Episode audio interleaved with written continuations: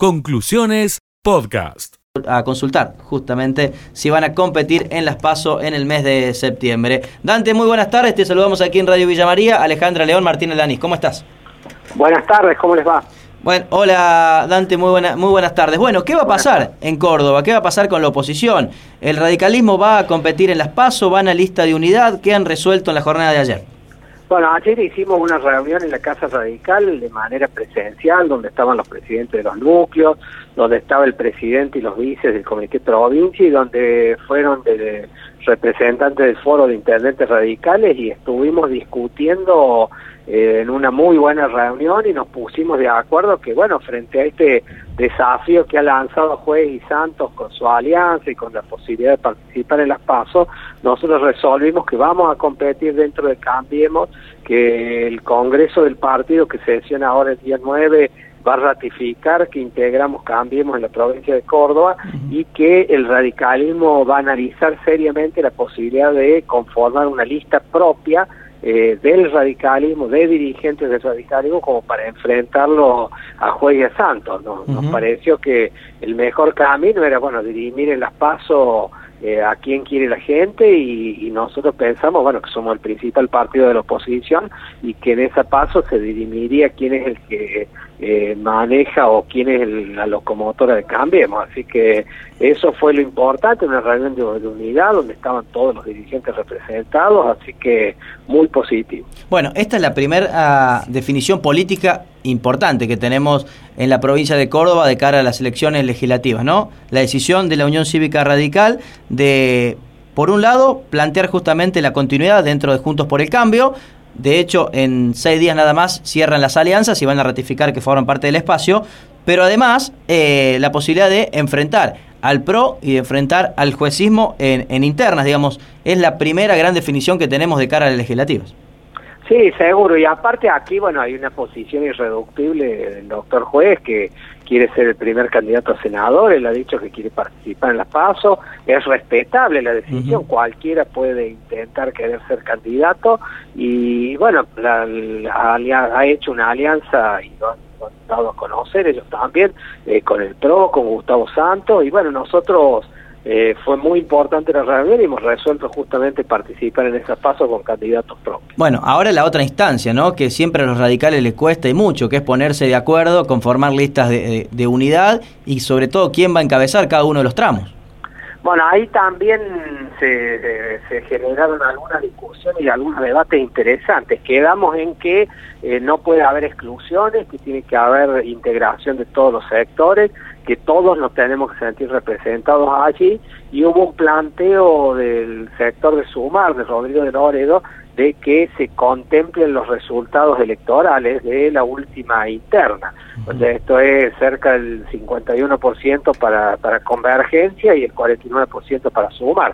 Eh, la verdad que, que fue un criterio razonable, se empezó a discutir así y, bueno, lo importante es que, es que hemos quedado en, en, que nos tenemos que volver a juntar, de que tenemos que generar, eh, que mostrar que somos la locomotora de cambio y que vamos a estar todos representados en esa lista. Bien, y en este marco, eh, Negri sería el candidato a senador, Rodrigo de Lodedo el candidato a, a primer diputado, ese sería un poco el esquema de, de los radicales de cara a las PASO.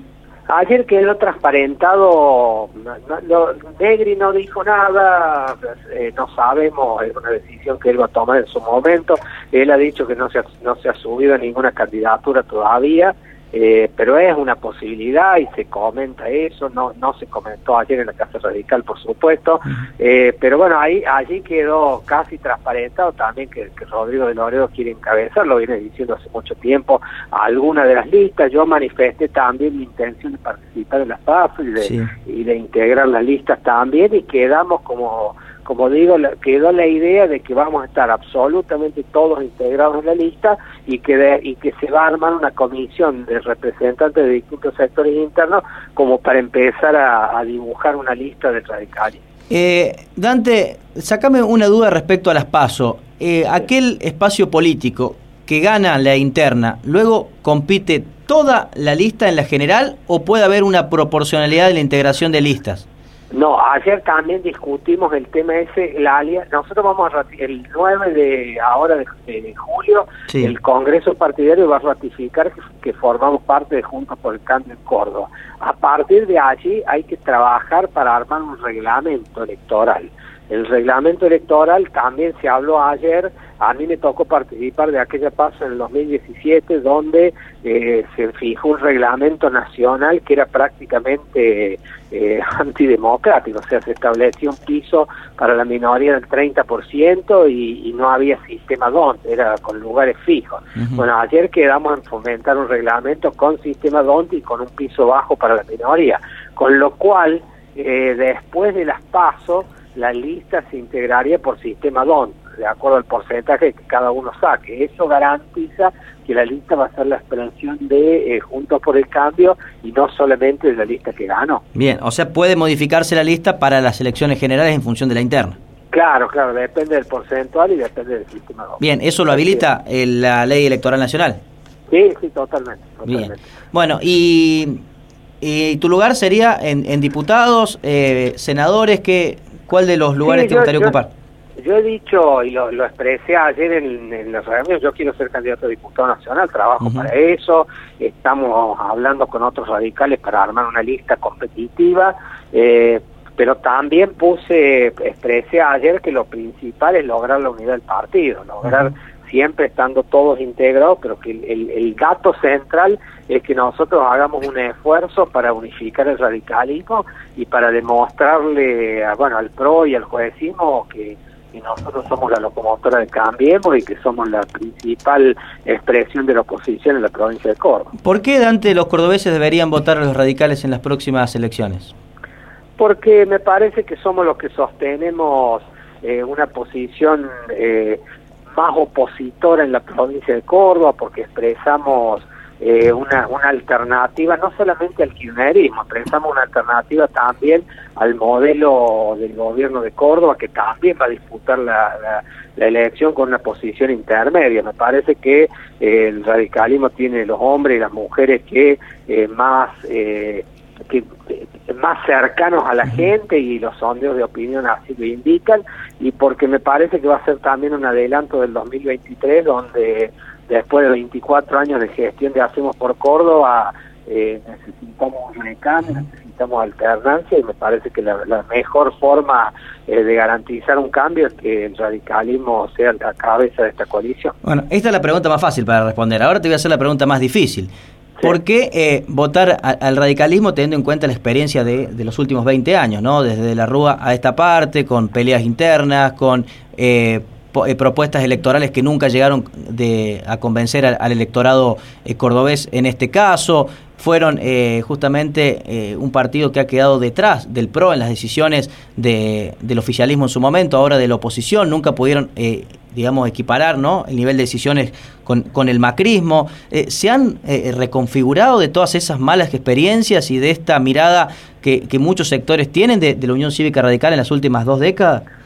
Teniendo en cuenta lo que vos me decís, eh, para el electorado sería muy fácil votarnos y votarme a mí en la lista de diputados nacionales, porque yo vengo planteando desde el radicalismo esas cuestiones. Lo cierto es que nosotros vivimos un proceso de de pérdida de identidad, pérdida de identidad producto de la alianza que hicimos, producto de que no nos hemos sentado a discutir de los errores del pasado, eh, no nos hemos sentado a discutir para no volver a cometer esos errores y para, para generar un proyecto alternativo. Pero bueno, creo, nosotros hemos aprendido, me parece, de experiencias pasadas, eh, se ha hecho mea culpa sobre todo de las divisiones que tuvimos en el 2019 que nos llevaron a, la situación que electoral que pasamos y que permitimos que hoy en la legislatura, por ejemplo, de 70 legisladores, 51 pertenezcan al oficialismo. Creo que hemos aprendido y aparte el radicalismo con aciertos y con errores, eh, seguramente muchos errores en el, en el pasado reciente y más aciertos